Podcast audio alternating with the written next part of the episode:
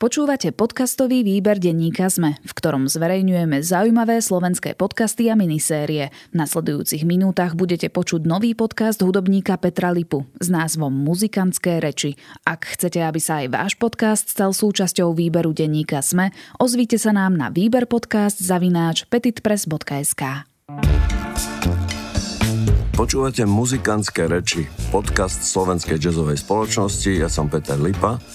a môjim hostom je dnes človek, ktorý má v podstate už dosť dlho, takých 12 rokov, ruku hore.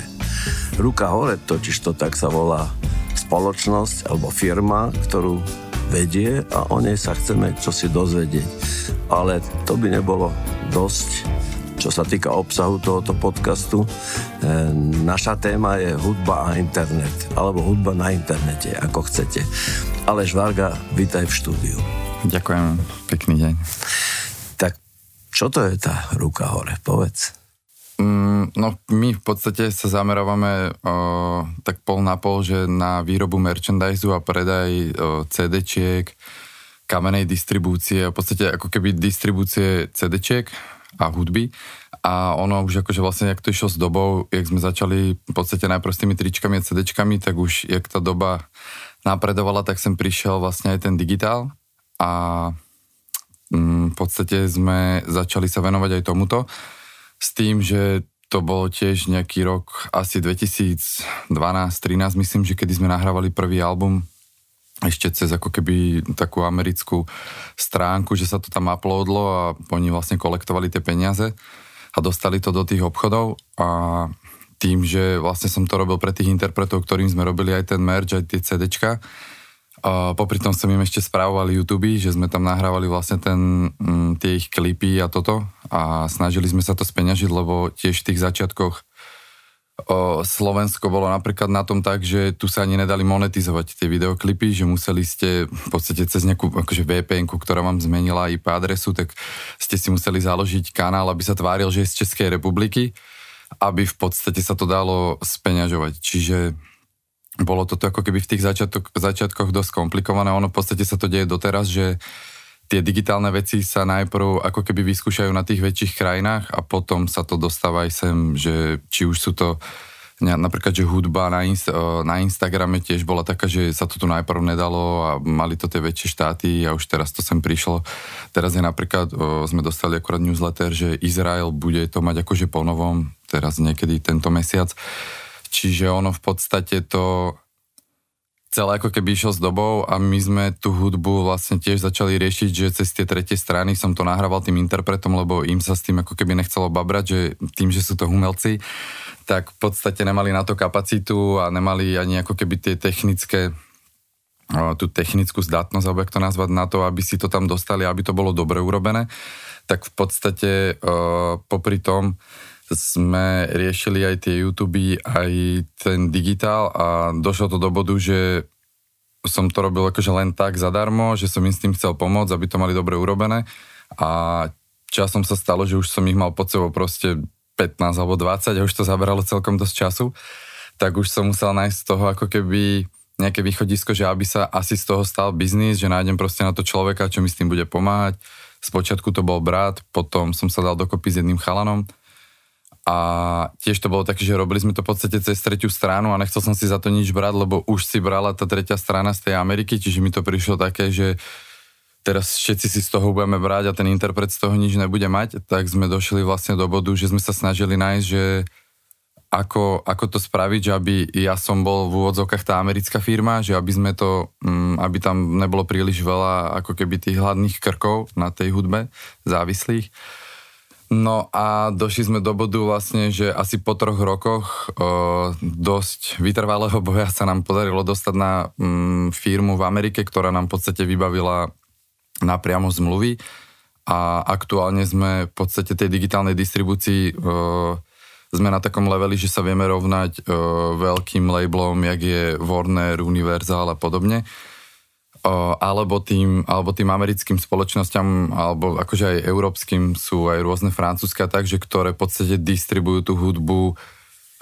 tých independent umelcov, ktorí vlastne nechcú byť zastupovaní veľkým labelom, tak sú na to ako keby rôzne online stránky. my sme v bode, že mm, neplánujeme úplne to spúšťať takto ako keby otvorené pre všetkých ľudí, že sa tam prihlasíte, urobíte si účet a budete si tam nahrávať tú hudbu, že v podstate, je, neviem, čo môžem menovať, že ten Tunko a Distrokid a títo akože v podstate najväčší hráči v tomto. Čiže do toho levelu úplne moc nechceme ísť, aby sa nám to nezosypalo na hlavu, že proste bude tých dát veľa a nebudeme to vedieť uh, úplne ako keby spravovať. Čiže v podstate sme teraz v bode, že snažíme sa to, čo máme, že my máme katalóg aktuálne niekde mm, asi cez 6-7 tisíc singlov. Ono sa to vlastne merá na single, už teraz neviem presne koľko, či 12 alebo 13 vlastne singlov je jeden album, to by som klamal. To je rôzne, lebo záleží od dĺžky, e, od. Hey, je tam nejaký americký priemer, myslím, že, že 13 singlov, oni akože rátajú ten priemer na ten jeden album. A my sme vlastne niekde na 6 tisíc singloch, myslím, a v podstate v podstate to je to, čo teraz akože sa, sme sa tomu začali venovať o, tak o, aktivnejšie, že mm, tá distribúcia, že aj my keď napríklad sme začali s CDčkami, tak to bolo také, že každý nám hovoril, tiež je to v podstate 10 rokov, že to bolo 2012, že mm, že, á, že CDčka už sú na ústupe a teda a teda. A v podstate tým, že sme vymysleli ako keby také tie marketingové ťahačiky tam, že to podpisujeme s tými interpretmi a vymýšľame rôzne baličky, tak sa nám v podstate podarila tiež podľa mňa celkom slušná anomália, že u nás tí top, top repery, ktorí proste predávajú tie CDčka, tak uh, ich tam predávajú, ja neviem, v počte asi, že 15 tisíc kusov sme proste na predpredaj, že tam tie najlepšie predpredaje sa nám hýbu, že 12 až 15 tisíc kusov s tým, že potom ešte to ide do tých kamenných predajní. Dobre, musím ťa trochu prerušiť, lebo tak si na mňa vypálil toľko no, informácie, to, že už ani ja neviem to presne, čo to bolo. Nevadí. Vlastne preto si tu, aby si dával informácie. Čiže keď hovoríme o distribúcii, tak hovoríme vlastne viac o digitálnej distribúcii, hej, hej. alebo aj o fyzických nosičoch. Akože my robíme aj fyzickú, hej, že robíme aj CDčka vlastne popri tých tričkách, že to tiež bolo také, že... A distribujete ich do nejakej siete obchodov, alebo hej, priamo hej. tým zákazníkom, alebo ako to my, funguje? My ich vlastne formou e-shopu, že to tiež bolo také, že sme začínali robiť e-shop jednému interpretovi a povedali sme si, že proste, že prečo robiť jednému a potom zase ďalšiemu e-shop a zase ďalšiemu, že každý bude mať svoj. Tak už vlastne v, tých počiatkoch sme si povedali, že aj ja som fanúšik proste aj toho repera, aj toho speváka, aj toho. A napríklad chcem aj ja neviem, nohavicu kúpiť tatkovi na Vianoce, čiže mm, nám to prišlo také cool, že správame proste jeden hudobný marketplace, kde budú všetci a tí ľudia v podstate ušetria poštovné a zároveň ako keby tí hudobníci jeden druhému pomôžu tým, že ten nám tam donesie jeho tisíc fanúšikov, ten nám tam donesie jeho 2000 fanúšikov, ale v podstate tí ľudia o,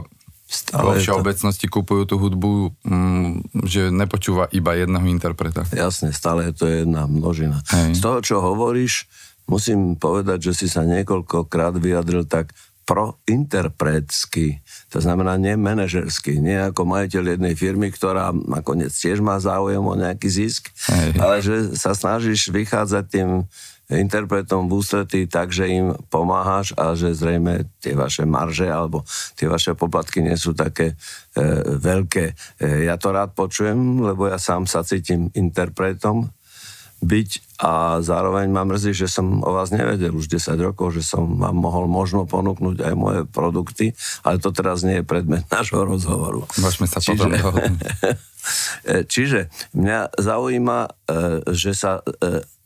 takto by som povedal. Vy sa špecializujete z toho, čo som počul od teba viac na tých reperov, hej? Na hip-hop. No, toto Je bolo... to pravda, alebo nie? Mm, tiež to bolo také, že mm, ja som mal v podstate k tomu blízko, lebo som ich poznal, ja som pre nich točil videa, spravoval som im sociálne siete na začiatku a tiež som ako keby hľadal nejaký spôsob, že nechcel som si od nich pýtať 20 eur za to, že im dávam posty na Facebook, tak som hľadal niečo, že, čo by som tam ako keby vedel predať na tých ich sociálnych sieťach, ale zároveň by to neboli nejaké vysávače alebo niečo podobné, tak som hľadal tie možnosti. My sme potom vymysleli takú, že party mapu, o,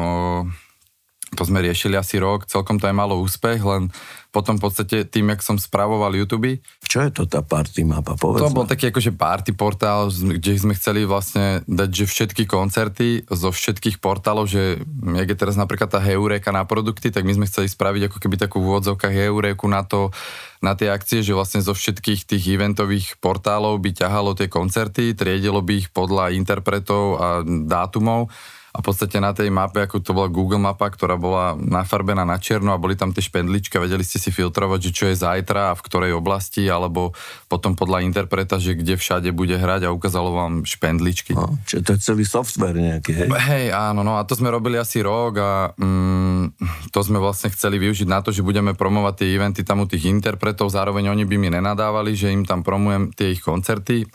a promotéri by boli šťastní a časom by sme tam vymysleli nejaký spôsob toho speňaženia, že by si to tam topovali alebo niečo podobné, tie eventy. A to sme robili asi rok, akože malo to celkom aj úspech a ja vlastne, jak som spravoval tie YouTube, že nahrával som tam videá a tak, lebo vtedy som mal akože k tomu blízko, tak sme došli do bodu, že mm, som pridával pod nejaké video proste nejaký e-shop a rozmýšľal som, že idem mu teda napísať, že nech mi dá peniaze, že mu tam dávam vlastne tie linky, že nejaký affiliate, teraz sa to ešte v tejto moc ani neexistovalo, že nejakú formu odmeny za to, že mu proste budem dávať pod moje videá o, akože linky na jeho shop, kde sa tie produkty dajú kúpiť. A potom som sa tak zamyslel, že prečo by som mal niekoho promovať, že však my si môžeme urobiť vlastný shop a môže to byť ako keby vlastne to, to čo budem predávať na tých sociálnych sieťach. A popri tom vlastne, že nám sme dali nejakých prvých 5 cd sme mali taký shop, že sme nemali ni košík, že keď ste chceli druhý produkt, tak ste to museli napísať do poznámky. A celkom to malo úspech a tam sme došli potom do bodu, že sa nám podarilo vtedy Kaliho, myslím, že jemu robil ten môj spoločník, mu robil web stránku a, lebo mal vydávať nový album a my sme vlastne jeho ukecali, že my ti ho chceme predávať, že ja som vtedy vymyslel, že mohol by si ho podpísať, že aby sa lepšie predával, že tí ľudia si to, akože bude to pre nich zaujímavejšie, že to bude s podpisom. A v podstate tak sme ukecali Kaliho, že nám, mm, neviem koľko to vtedy ani bolo, myslím, že nejakých 300 alebo 500 albumov sme predali. O, tam ešte, potom sme riešili, že tričko sme mu tuším k tomu urobili, že to tiež sa ich predalo celkom dosť, že skoro jak tých albumov a v podstate to bolo také, že to boli naše prvé nejaké že tisícky eur, ktoré sme na tom zarobili a bolo to vlastne, že sme boli celkom z toho šokovaní, že čo s tým máme teraz robiť, že kam to máme investovať. Takže ono potom akože sa to rozrastlo, že mm, nejak sme to na tých podpisovaných CDčkách udržovali, že to bolo také naše taký ten rukopis, že ľudia vedeli, že keď si od nás objednajú, že bude pravdepodobne s podpisom, lebo sme sa snažili na to akože vždy interpreta ukecať a fungovalo to je zaujímavé to super. toto, lebo tým ste sa stali trochu špeciálnejší hej, distribútori, nielen takí. Vieš, ja som e, zo starej generácie, to znamená, e, keď hovoríme o hudbe, tak pre mňa bola vždy hudba prvorada a pre interpreta, ktorý chcel vydať hudbu, bolo jasné, že musí to natočiť na nejaký fyzický nosič vtedy, dostať to do rádia a potom eventuálne získať nejakých poslucháčov a ísť na koncerty. To bola taká jednoduchá formulka, samozrejme, s mnohými ďalšími e, bodmi okolo toho. E, ja som nechápal a do dnešného dňa nechápem, že celý ten rap a celý ten hip-hop teda funguje tak, že vlastne v rádiách vôbec nie v tých bežných rádiách. Mm-hmm a napriek tomu chlapcom sa to veľmi darí a dosahujú akože e, veľké čísla aj v predaji, aj v návštevnosti na koncerty a to je obdivuhodné a zrejme v tejto veci ste im asi vypomohli. No, to neviem akože úplne asi takto definovať, ale akože môže byť na tom, že niečo pravdy, ale ono je to také, to som aj trošku odbočil od témy, že chcel som vlastne vám tam povedať, že, že začínali sme s tým hipopom, lebo som mal k tomu blízko a my sme potom, akože bolo to také troška že komické, že my sme robili, že presne, že prvý boli, že Kali, Rytmus a takto a potom vlastne z tých druhých band, mm, že, že to sú tí Rytmusoví a tak, tak moc s nami akože robiť nechceli. Uh, potom sa takže časom videli, že čo robíme, jak robíme, že sa to rozprávalo po tých backstageoch, tak ako keby sa odbural aj z nich ako keby taký niekden predsudok, že s nami nechcú robiť, lebo sme z tej inej bandy. Uh, potom to došlo asi po dvoch rokoch do bodu, že sme boli hiphopoví a už všetci vlastne, že mm, keď sme sa skúšali, že výjsť mimo toho hiphopu, tak všetci boli takí akože, mm, ja neviem, si myslím, že keď máme tam pištole na firme a neviem čo a že proste mi to prišlo také komické, že keď sme boli niekde v Amerike, že sme nejakí reperi alebo čo a v gangoch alebo tak proste sa k nám čudne chovali.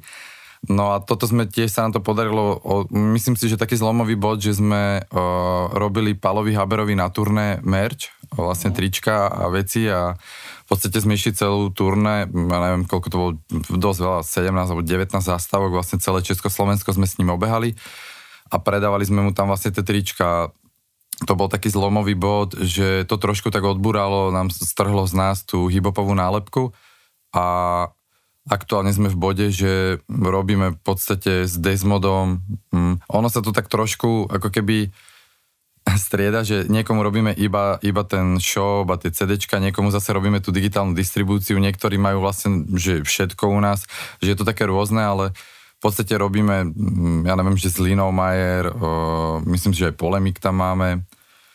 ale je toho fakt akože dosť tých kapiel, proste už tých popových, že je tam, je tam fakt veľa. To som rád, lebo ja tiež považujem hudbu za jeden veľký celok a v hudbe by sa už nemalo deliť. Tam už je len... My to tak v podstate robíme od začiatku, že ten marketplace, že aktuálne teraz máme napríklad napojené katalógy o, svetových ako keby labelov a v podstate sme tiež v bode, že tú zahraničnú hudbu predávame tiež, že na hm, pomaly asi aj tisíce kusov mesačne, že aj vinily, aj všetky tieto veci, že si to tam tí ľudia nájdu. A vy ich teda rozosielate, nemáte žiaden kamenný obchod, alebo nedávate do, do, to do kamenných... Do kamenných obchodov dávame, tam akože máme tiež takú v podstate kamennú distribúciu, že kto chce z tých obchodov, tak si to vie od nás objednať, aj tie v podstate tituly, ktoré máme my exkluzívne v distribúcii, alebo aj, aj tie z tých iných katalógov a v podstate... Mm, Vieme, že spolupracujeme aj s knihkupectvami veľkými, so sieťami aj na Slovensku, aj v Čechách a mm, v podstate aj tie kamenné predajne riešime. Aj, čiže... tak to sú bežné miesta predaja. Vráťme sa e, k tomu internetu. To znamená, keď ja si natočím nový album a chcem ho dať do, na internet, tak ja si nájdem povedzme TuneCore, ktorý si ho spomínal, mm a mm, cez nich to tam naložím a oni to distribujú tam, kde si ja vyberiem a ja im za to zaplatím dokonca nie z predaja, ale oni si berú e, peniaze už z toho faktu, že budú predávať moje treky. U vás to ako funguje? Mm, my sme v podstate akože niečo obdobné O, tam pri týchto online platformách sa to líši v tom, že máte tam možno malé fíčko, alebo oni aj tvrdia, že žiadne, ale není to úplne tak pravda, ono, tieto veci sa dajú dohľadať o, rôzne na internete. Je to také akože nadlho asi téma, ale základný ako keby taký aspekt je tam to, že, že oni si účtujú rôzne poplatky, že za EAN kód, za hento, za tamto, a sa vám to potom v konečnom dôsledku nazbiera, že na celkom slušnú sumu. My v podstate fungujeme tak, že my si bereme percento z toho, čo zarobíte. Čiže zarobia sa nejaké peniaze a či je to proste ten mer, či sú to CDčka, či je to YouTube, či je to nejaká digitálna distribúcia, všetko máme vlastne uh, spravené tak, že že nejsme ako keby label, že nemáme to plošne, že nejakú 360 zmluvu, že vám bereme aj z merču, aj zo všetkého, že v podstate vám bereme z toho, čo s nami robíte a tam máme dohodnutú nejakú, nejaké fíčko, ktoré sa potom stráva. Čiže percento nejaké, hej, hej máte hej. určené. Hej. Áno, to je logické a celkom sympatické. Často sa e, teda TuneCore napríklad vyžaduje e, nejakú platbu konkrétnu za single, za hej, koľko hej. trackov a tak ďalej a tak ďalej, za dĺžku, ako to tam bude v tej predajni a tak ďalej. Niekedy je to trochu až otravné, povedal by som, lebo hlavne e, náš interpret slovenský na tom globálnom trhu trošku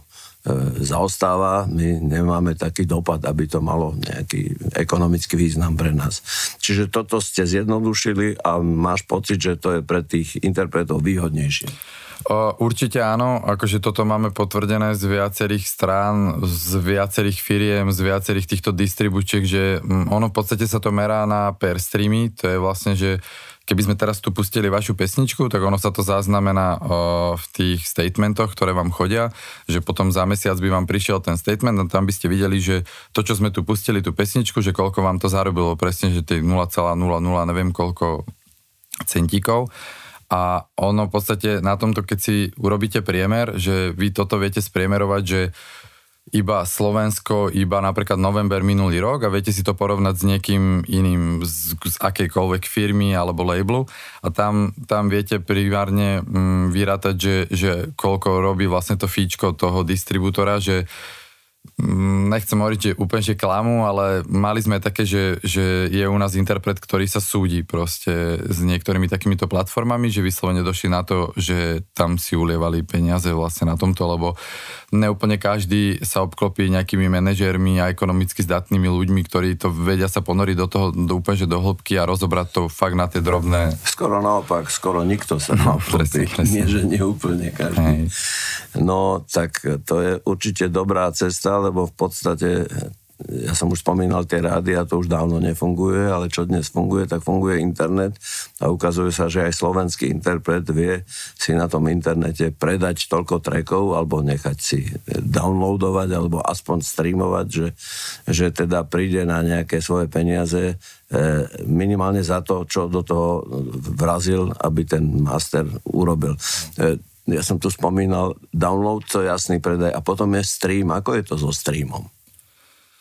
No tam v podstate sa to, um, ono máte to keby taký základ je, že máte na YouTube nejaké ako keby videnia, čo sú kvázi tiež streamy. O, tam, tam v podstate je to o tom, že vy ste ten kreator, urobíte si ten účet a ten YouTube vás vypláca vlastne cez ten Google AdSense priamo za tie videnia, ktoré ste tam mali a tam vlastne vám vyskakuje pri tom napríklad, že reklama a tam, tam napríklad záleží aj ten obsah, že ono veľakrát sa stretávame s tým, že niekto hovorí, že, á, že ja mám tam viacej, a, alebo tam som mal viacej za milión ako keby videní alebo tých streamov. A ono aj toto je veľmi ťažké ako keby špecifikovať, lebo fakt záleží od obdobia, že napríklad v obdobie pred Vianocami, október, november, december je na tú reklamu najbohatšie, lebo všetky tie veľké firmy spendujú cez tie agentúry e, nemalé sumy na to, aby trafili tých zákazníkov. A práve tu je napríklad, že m, to sú také veci, že ktoré už my máme navnímané,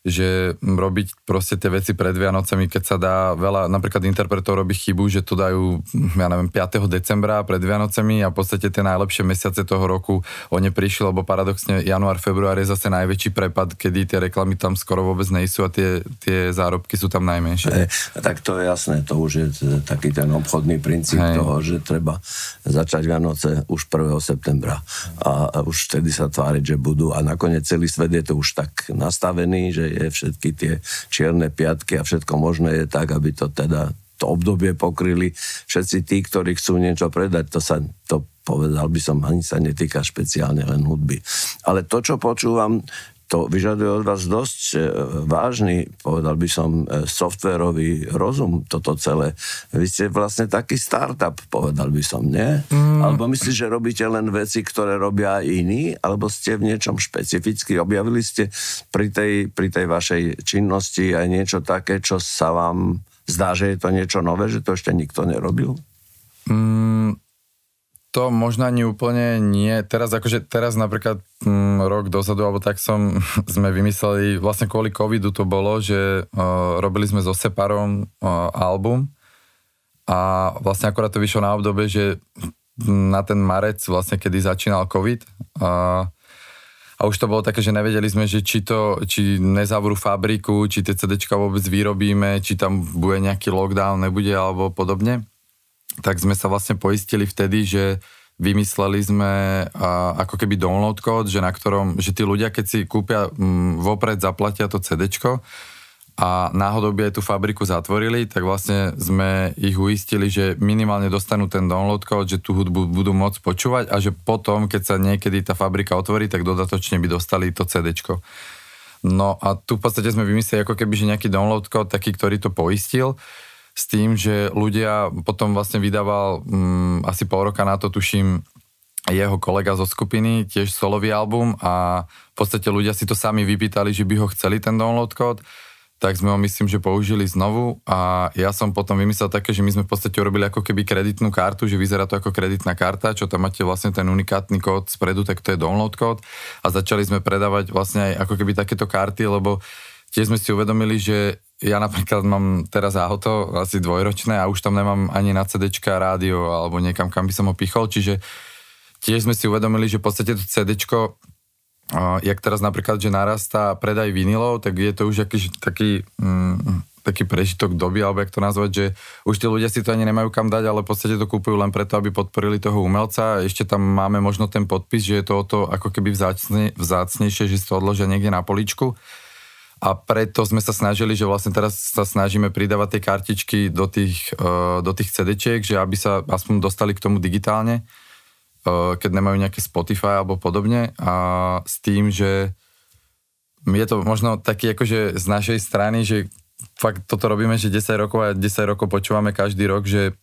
a už CDčka umrú a už CDčka umrú, stále proste neumreli, ale možno to je taká malá poistka z našej strany, že keby aj tie CDčka umreli, tak stále môžeme spraviť to, že aby bola tá forma nejakej podpory toho interpreta, že môže podpísať tie kartičky a môžeme ako keby vo fyzickej forme predávať tie kartičky. Ja si myslím, že CDčka neumrú tak skoro, ale umierajú a, a to je jasné, že umierajú. Tam si asi rozumieme. Podľa mňa je to stále jeden kvalitný nosič a dlhotrvajúci, aj keď sa nevolá LP, ale je to dobrý nosič. Ten neopotrebúva sa a to je na tom najpodstatnejšie. To znamená, bude sa dať dlho prehrávať ešte, stále dostať externé prehrávače a tak ďalej. Nie je to už ani v počítačoch, ani v autách nové, nových, to je jasné.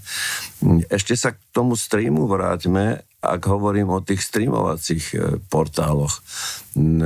Tam sú samozrejme cez vás teda tie vaše nahrávky, ako sa tam dostane interpret e, alebo autor k svojim peniazom? No, tam v podstate to kolektujeme ako keby my o, z tých rôznych obchodov, že to všetko chodia peniaze nám a my potom vlastne na základe toho, že kto kde čo má, kam to chcel dať, tak to v podstate prerozdeľujeme a rozdeľujeme to tým interpretom. Tu ešte možno by som tiež vypichol, že ak ste spomínali, že či sme niečím špecifický, tak my v podstate ako keby, jak som spomínal tie zmluvy, že tie sme si vybavili napriamo, že vlastne do toho do toho Apple, na to Spotify, do toho Deezeru to dávame fakt, že napriamo, že pritom není žiadna tretia strana, aj do všetkých týchto obchodov máme proste napriamo zmluvy, teraz máme ich aktuálne, myslím, že nejakých 45, teraz riešime nejakých ďalších 7 nových, sú tam také možno menej zaujímavé, nejaké africké a podobne, čo tu akože ani moc nefungujú, ale ako keby stále tiež sa snažíme aj v tomto napredovať. No a pointa je vlastne, že vy keď to dostanete na tie obchody, tak dojdú peniaze, ktoré potom my prerozdelíme. A tu, tu sa nám podarilo tiež také, že keďže ten, jak ste aj hovorili o tom startupe, my ten shopový systém si vyvíjame sami, proste tiež nič nám nevyhovovalo, takže vlastne v podstate 12 rokov máme vlastného developera a ten shop si vyvíjame. A videl som, že koľko je za tým roboty. A keď sa nám v podstate tie 3-4 roky dozadu, keď sme získali zmluvy, tiež sme boli ako keby na, tej, na tom rozcestí, že teraz ideme si vyvíjať vlastný systém, cez ktorý to budeme distribuovať, alebo skúsime niečo nájsť a prenajať si to, tak tu, vlastne tu som vyhodil tú vyhybku smerom, že poďme niečo nájsť a radšej si to prenajmeme a skúsime nájsť niečo, čo bude fakt super s tým, že sme tu už robili v podstate nejakých 7-8 rokov, už som aj vedel, že čo asi by sme potrebovali, čo by bolo dobré a čo majú napríklad TuneCore a nemal to DistroKid a zase čo bolo zlé napríklad na CD Baby a podobne. Tak sme vedeli, že asi čo hľadáme, tak sme rozhodili siete a podarilo sa nám v podstate zohnať ako keby white label, to je, že niekto niekto, kto s tým má niečo svoje, tak vám to vie, proste, že vymažete svoje loga a vám to prenajme. Tak my sme si takto prenajali vlastne software, ktorý je priamo na túto distribúciu a ten je špecifický tým, že my vieme vlastne o, tú jednu vašu skladbu, napríklad keď ju nahodíme do distribúcie, tak vieme ju rozdeliť na, na viacerých ako keby ľudí, ktorí majú prísť peniaze z tej skladby, že ak tam máte napríklad nejakého manažera alebo nejaký label, tak tam vieme dať, že toľko to má ísť tomu labelu, o, toľko to má ísť napríklad textárovi a podobne. Čiže není to možno úplne ako keby soza, že, alebo tá forma sozy, že, že sú to ako keby autorské odmeny, že skôr je to o tom, že ten človek musí mať u nás ako keby vytvorený ten účet a vlastne vieme potom rozkrájať ako keby tú odmenu z tej jednej skladby, že vyhnete sa tomu, že ten label alebo ten manažer musí robiť ako keby tú mikrorobotu, že teraz tuto máme takéto klipy, tento mal tuto, toto natáčal a z niemu by sme mali dať z toho toľkoto. Čiže je to v podstate na tú, na tú administratívnu robotu o, o dosť jednoduchšie a ja som tu aj zvolil takú akože hm, politiku, alebo jak to nazvať, že... Dobre, politiku, Že, že celý ten, celý tých vlastne hm, ten čas, čo sa pohybujem v tomto hudobnom priemysle, ako keby,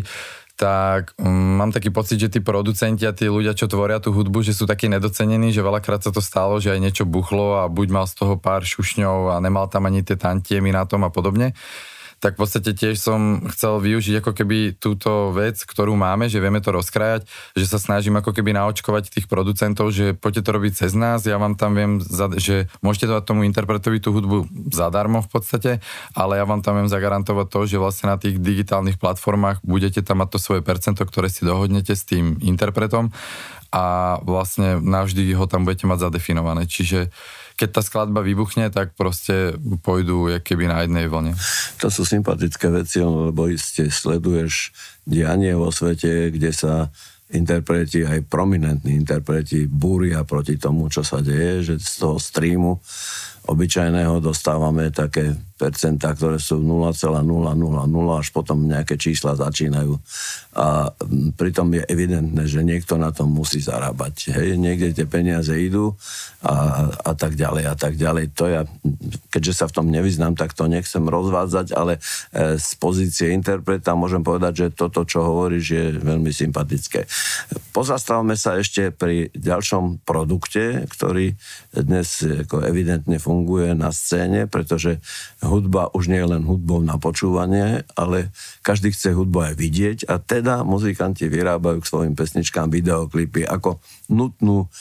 súčasť toho celého produktu. Bez toho to nejde. Ale za videoklip sa asi nedá nič získať. To znamená, človek zainvestuje, niekedy menej, niekedy viac, lebo chce mať extravagantný videoklip, ale z toho nikdy nič nedostane. Ako to funguje u vás? No, akože tam, tam v podstate na to slúži ten YouTube, že to je asi jediná platforma, ktorá mm, napríklad tu na Slovensku aj dosť funguje. Uh, vo svete je to už akože otáznejšie, že ono, je to treba, aby sa budoval ten brand toho interpreta, že tá jeho tvár, aby bola vidieť a toto. Ale uh, ja napríklad mám pocit, že poslednými rokmi uh, už to je tiež také na ústupe, že tie streamovacie platformy v podstate uh, začínajú či už tie rady alebo aj ten YouTube trošku utlačať do úzadia. Preto možno aj akože YouTube tiež prišiel s tým, že spravili vlastnú streamovaciu platformu a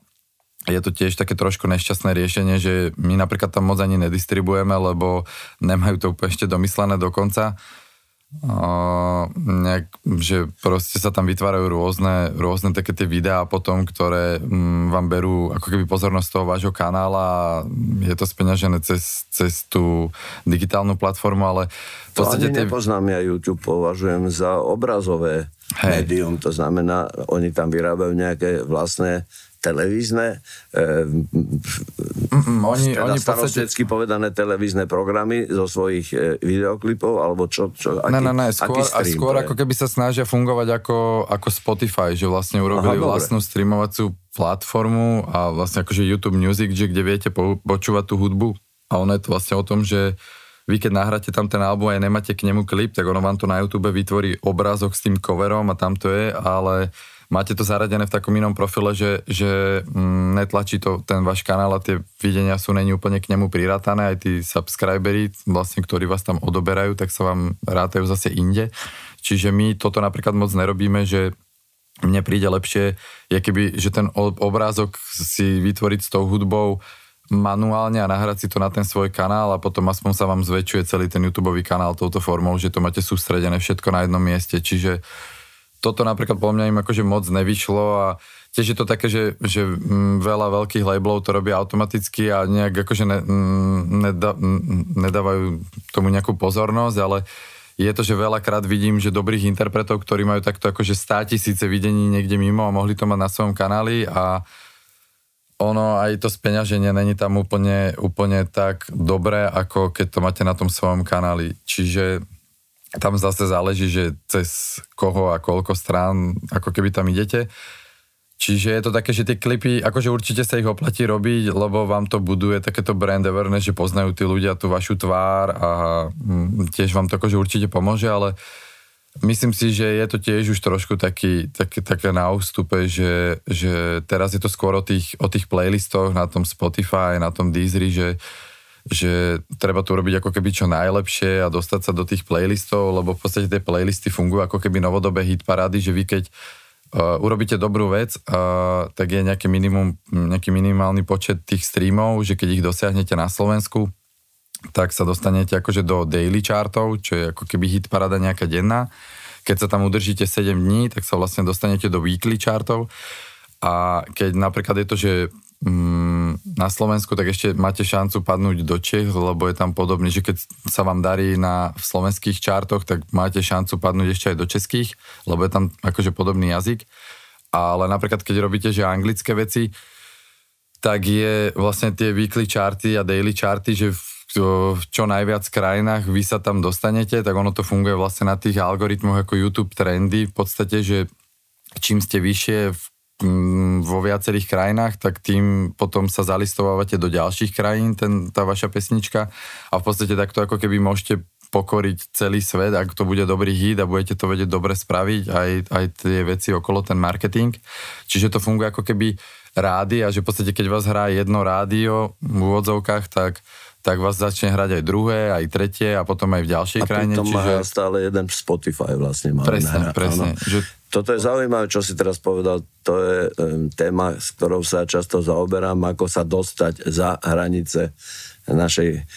existencie, za geografické hranice. Takže toto je tiež jeden z tých spôsobov. E, e, celkom, celkom sympatické. E, to, čo si načrtol, je vôbec veľmi lákavé pre umelcov, takýto, takýto postup. Máš aj konkrétne skúsenosti, že sa niekomu, povedzme, z vašej z vašej firmy, z vašej stajne, by som to tak povedal, podarilo niekam nejak úspešne preraziť? No my sme, toto je, toto je vec, ktorú riešim akože aktívne asi posledné dva roky a mm, akože chcem tam presmerovať čo najviac mojej pozornosti, o, lebo nám práve sa podarilo, myslím, že to je asi dva roky dozadu, o, sme sa dostali o, k Mikolasovi Jozefovi, čo je mm, český interpret, ktorý vieš, ja neviem, asi 6 rokov dozadu, alebo koľko, možno aj viac, uh, on skončil na nejakom 8. mieste v Eurovízii a v podstate dostal už ako keby taký ten európsky hype, už nejakú takú prvú ochutnávku a on, oni tiež akože chodili, presne vyskúšali všetky tunkory, všetky svetové vydavateľstva v rôznych krajinách, v Nemecku, tam, tam, tam a v podstate nejakým spôsobom skončili u nás, uh, u nás na dedine uh, a keď sme im povedali, akože jeho otec uh, je veľmi taký, akože, že presne takto, že ekonomicko, právnicko zdatný a nám ozrejmil ako keby tú ich problematiku, že mu, že mu nič nevyhovuje a že niečo hľadajú takéto a takéto. A v podstate sme si nejak sadli, my sme mu vysvetlili, že čo robíme a on povedal, že dobre, že tak poďme to skúsiť, že už nemá čo stratiť, lebo v podstate vyskúšali všetko, že už paradoxne asi horšie to ani nemôže byť tak sme sa dohodli vlastne na ich novom singli, že to budeme distribuovať my a tam sa nám podaril podľa mňa celkom akože úspech, že sme sa dostali, že myslím, že v 12 krajinách uh, sveta sme sa dostali do Music Friday playlistov, čo sú ako keby také najvýraznejšie playlisty uh, v tej danej krajine, že tam vlastne každý piatok do toho Music Friday sa zalistujú pes- že najnovšie pesničky z tej danej krajiny, ktoré vyšli. No a nám sa podarilo, že my sme to, dosť, nám sa to stalo proste, že v 12 krajinách, že myslím, že tam bolo nejaké Japonsko, kde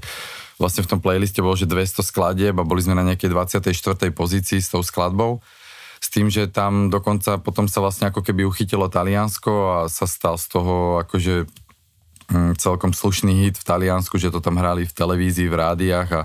toto je v podstate to, čo ma na tom ako keby fascinuje, že už nepotrebujete ako keby také tie službičky a známosti v rádiách a podobne, že mm, tá doba sa tak otvorila tomuto, že viete v podstate mm, aj zo Slovenska alebo z Čiech urobiť svetový hit práve týmto, že keď to bude dobre a dobre sa urobí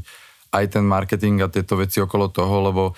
tiež je to, že ľudia si myslia, že dám to tam a proste to tam napadá jedno s druhým, ale je za tým fakt kopu veci, že my sme v kontakte so Spotify, s rôznymi e, kurátormi playlistov a vieme, že čo všetko za tým je, že tam tak, jak treba mm, čas na výrobu tej skladby a veľakrát sa ten master naťahuje aj niekoľko mesiacov,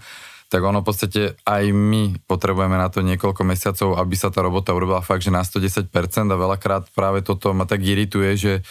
že ten umelec si dá na tom extrémne záležať a potom, potom nám dá na to, že týždeň, lebo už som dal, ja neviem, storku na Instagram, že to pôjde v sobotu a potom sa ako keby m, mm, tiež v podstate, že to podľa mňa rovnako dôležité ako výroba tej hudby je aj vlastne tá distribúcia a urobiť to akože tip-top na 110% a veľakrát túto práve to zlyháva na tom interpretovi, že už sa mu s tým nechce babrať, už chce dať ten album von a chce ísť na dovolenku a v podstate tiež uh, ten, tá najdo, najdôležitejšie to najdôležitejšie obdobie, kedy by proste mal s tým albumom behať a promovať ho a kade tade proste sa s ním oháňať, aby ho predal čo najviac tak už chcú utiecť niekde na dovolenku, lebo už pol roka na tom robili a už sú z toho unavení a už potom ako keby toto zase to dôležité sa odflakne. Čiže... Áno, jasné, poznám to a e, to sa týka nielen investície časovej, ako si teraz povedal, ale aj investície finančnej. To som sa ja už naučil, že to, čo investujeme do výroby toho mástru, kým sa dostaneme k jeho e, tej záverečnej forme, to isté treba ešte investovať do promo, tak aby sme ten produkt akože niekam dostali. To sú, to sú tie spletité situácie. Už len jedna vec ma zaujíma. Ak má niekto na YouTube také tie množstva klikov, akože e, milióny, alebo tak nejak, čo to pre toho interpreta znamená? Samozrejme, e, nechcem tu spochybňovať pravosť alebo nepravosť tých, e, toho počtu klikov. Mňa, ta, mňa zaujíma ten výsledok, aký je z toho efekt. No, to je už, jak som spomínal aj na začiatku, že je to veľmi ťažké vyrátať, lebo záleží, čo napríklad v tom videoklipe robíte, že ak by ste sa, ja neviem, oblekol do koženej bundy, zobral mačetu a natočili klip túto, že ak beháte po Bratislave na ulici a budete sa tváriť, že vyhrožujete ľuďom, tak YouTube to aj tak vyhodnotí, že proste ten obsah je proste poburujúci a tí inzerenti nebudú mať záujem tú reklamu aby im vyskakovala proste na takomto obsahu. Dobre, Čiže... ale počítajme s tým, že človek má dobrý produkt, že je to dobrý, dobrá pesnička, dobrý videoklip. No, no, je to, je to je to vlastne o tom, že uh, čím ste ako keby lepší pre tých inzerentov a ten obsah je zaujímavejší, tak viete zarobiť viacej. A ono sa to hýbe, akože ťažko to takto povedať, lebo zase záleží, z ktorej krajiny máte najviac uh, ľudí, ako keby fanúšikov, ktorí to pozerajú, že tam presne, že napríklad v Nemecku je tá reklama drahá, čiže keď vás pozera Nemec, tak zarábate viacej uh, lebo YouTube, alebo teda Google zarobí viac, čiže tá polovica, ktorú si oni nechajú, je zase akože pre vás, pre vás je to viacej z tej sumy lebo sa tam zarobilo viacej a ono sa to akože hýbe, že keď by som to mal, že fakt, že zo všeobecní, tak za nejaký milión videní je tam okolo, ja neviem, 600 eur až možno 1300 v tejto dobe. Mm-hmm. Uh, fakt máme interpretov takých, že vyslovene echt popových, ktorí dokážu z toho vytlačiť aj tých 1300. V priemere je to tam možno niekde okolo 700-800 s tým, že keď tá vec je práve taká, že není to úplne zaujímavý obsah, sú tam nadávky, je tam náhota, alebo nedaj Bože nejaké drogy alebo podobne, tak vtedy to akože ide rapidne dole. A ono vlastne ešte tuto za, veľmi, veľmi záleží, že vy môžete mať milión videní na YouTube, ale to neznamená, že všet, celý ten milión bol monetizovaný práve tým, že tam bude tá mačeta alebo niečo poburujúce, tak ten YouTube vám môže zmonetizovať z toho iba 200 tisíc, čiže ono aj toto veľakrát sa ľudia milia, že oni to vidia, že, á, že mám 2 milióny, zarobil som 400 eur, že je to proste nejak strašne málo. Lenže tam si to treba rozkliknúť ako keby tú analytiku toho videa a treba to pozerať tam, že koľko reálne bolo zmonetizovaných tých videní, lebo je rozdiel mať videnie a mať zmonetizované videnie. To je sympatické vyjadrenie a celkom dobré a triezve. Som rád, že takéto niečo odznelo. Ja sa v tom veľmi nevyznám, ale určite majú mnohí aj naši poslucháči v tejto chvíli predstavu o tom, že keď má niekto milióny klikov na svoj videoklip, takže z toho musí aj veľa zarobiť a nie je to väčšinou tak. No. A akože... samozrejme ešte, ešte aj druhá vec je, že vždy je podozrenie, že tie kliky nie sú skutočné kliky, ale že to niekto nejak softverovo naklikal tam. To, v tom sa nevyznám tiež. Tam, tam je to skôr, že si platia možno na to reklamy, akože to, to sa dá, alebo akože dajú sa nakúpiť aj tie videnia, ale m, mm, akože čo som mal také skúsenosti, že väčšinou vám na to ten YouTube dojde, oni vám ich potom s odstupom času odrátajú, lebo je toto napríklad aj na tých streamovacích platformách, akože dosť sa snažia toto kontrolovať, že oni v podstate proti tomu bojujú a, snažia sa akože aj na to verbovať ľudí, ktorí sa vyslovene o to starajú, že aby sa tam toto nedialo a snažia sa tomu ako keby zamedziť, že je to, je to veľmi ťažké, akože dá sa to, nehovorím, že ne, ale je to veľmi ťažké a veľakrát finančne náročné, že skôr je to možno pre takých, čo majú veľa peňazí a akože snažia sa nejak preraziť, tak si to snažia takto ako keby uľahčiť, ale je to fakt finančne náročné niečo takéto udržať, že tú kariéru za ten rok podľa mňa nevybudu, nevybudujete, že nakúpite si nejaké streamy a videnia a ono vlastne ten rok to nakupovať ide fakt veľmi hlboko do peňažinky, lebo není to zrovna naj, najlacnejšia záležitosť. Určite nie, ja si myslím, že tá cesta nejakej, e, nazvime ju slávou, alebo k nejakému úspechu v hudbe je e, dlho trvajúca, že to ide e, pomaly a netreba sa ponáhľať, lebo človek to musí brať ako svoje životné poslanie a životné, životnú perspektívu, že chce byť hudobníkom a chce robiť hudbu. To je najlepšie počkať. Myslím si, že sme toho veľa nepovedali ešte. To znamená, mám pocit, že s tebou by som sa vedel stretnúť a niektorý z týchto problémov by sme mohli v nejakom samostatnom podcaste rozobrať, ale pre dnešok končíme. Ruka hore sa volá spoločnosť, ktorú vedie Aleš Varga, ktorý bol hosťom dnešných muzikantských rečí a ja dúfam, že vám prinesli informácie, ktoré budú aj pre vás užitočné. Vznik podcastov Muzikantské reči z verejných zdrojov podporil Fond na podporu umenia.